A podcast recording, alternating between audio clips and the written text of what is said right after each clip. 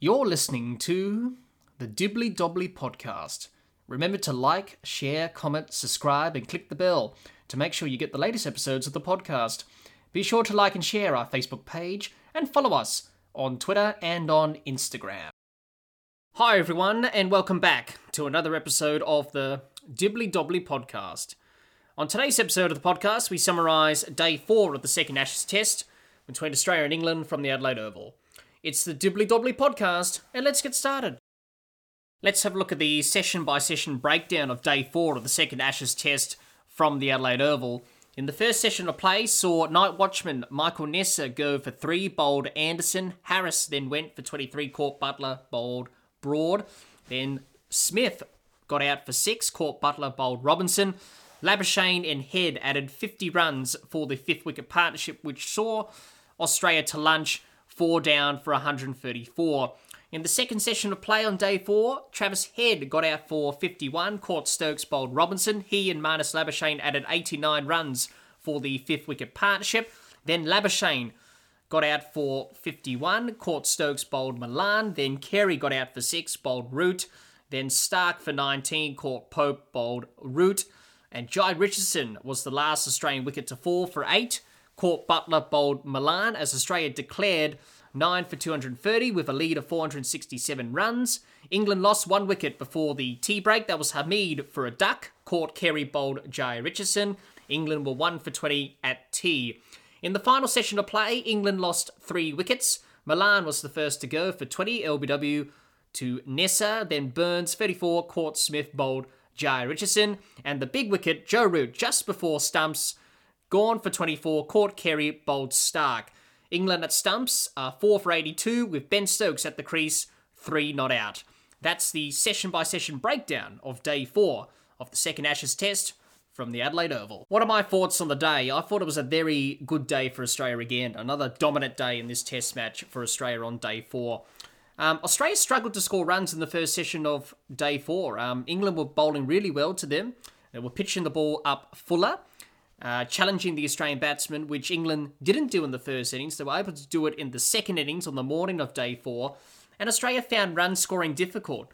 And they lost early wickets as well. They lost night watchman Michael Neser early, then Marcus Harris uh, soon followed him. Then they lost Steve Smith, and they found themselves four down for 55 and in a bit of trouble and Labuschagne and Travis Head combined, and the pair added 89 for the fifth wicket partnership, which really got Australia going in their second innings and were able to get the Australian innings up and going and the momentum back with Australia in terms of run scoring. They were able to um, score the runs freely and get Australia past that 450 uh, lead, which Australia got in the end, and they were able to declare in the second innings and um, had that opportunity to bowl to England in that second session in day four. Um, so Labuschagne batted well for his half century, along with Travis Head, who's just in terrific touch following his century at the Gabba.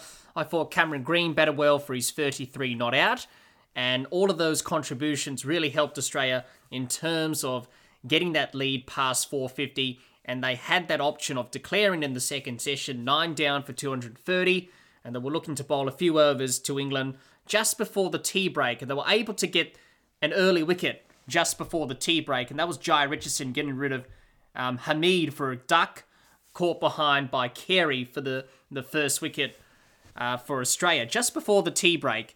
And then after tea, I thought Australia really bowled well.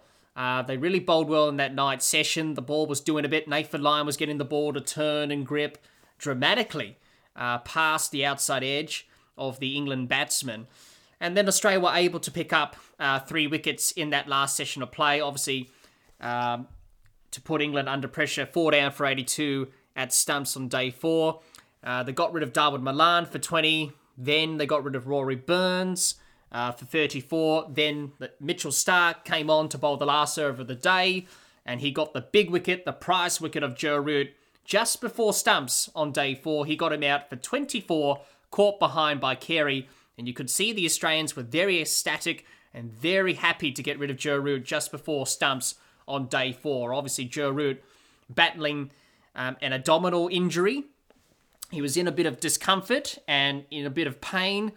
Um, he fought on, but uh, Mitchell Starc got the better of him and got him out just before stumps. So that was a very important wicket for Australia, and that pretty much summed up their day, a pretty dominant day for the Australian team. So they're well on their way to winning this Test match, Australia, and hoping to get a 2 0 series lead. So overall, it was a great day for Australia yet again.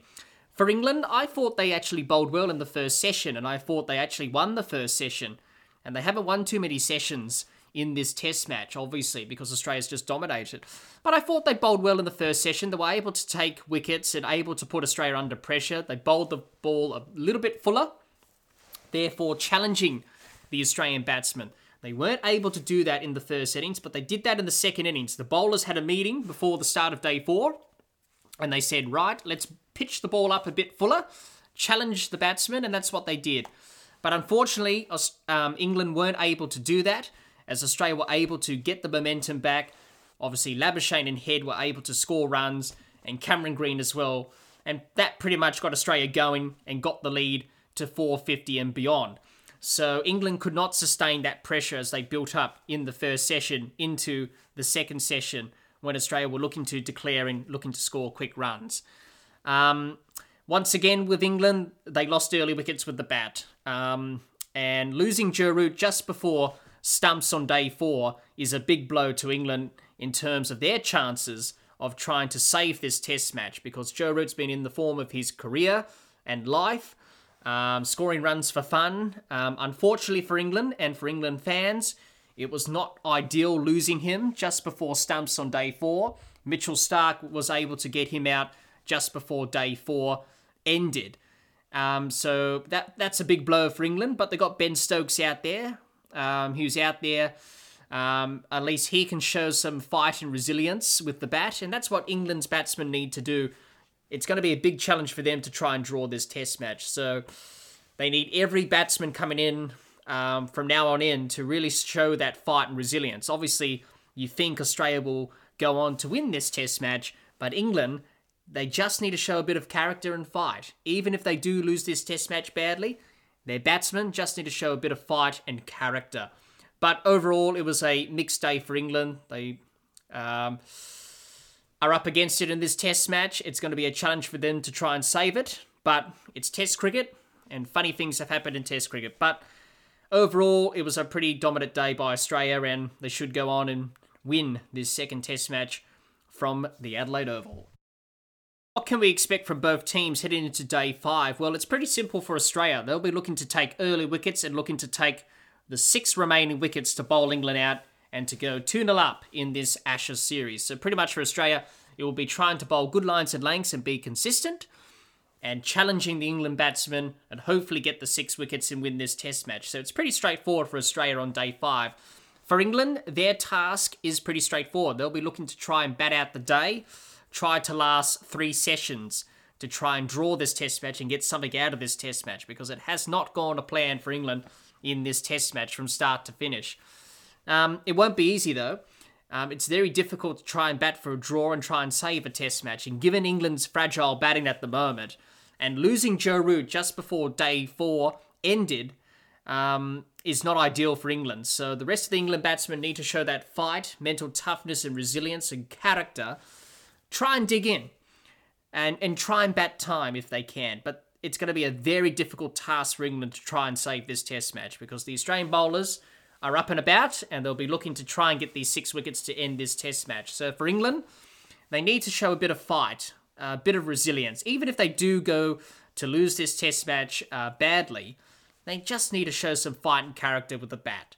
So it's going to be a challenge for their batsmen to try and survive the day and they're definitely up against it. So for England, they just need to show that fight and resilience. Well, that's all the time we have for this episode. Be sure to subscribe and click the bell to get the latest episodes of the podcast, and like and share our Facebook page, and follow us on Twitter and on Instagram. Until next time, keep safe, and bye for now.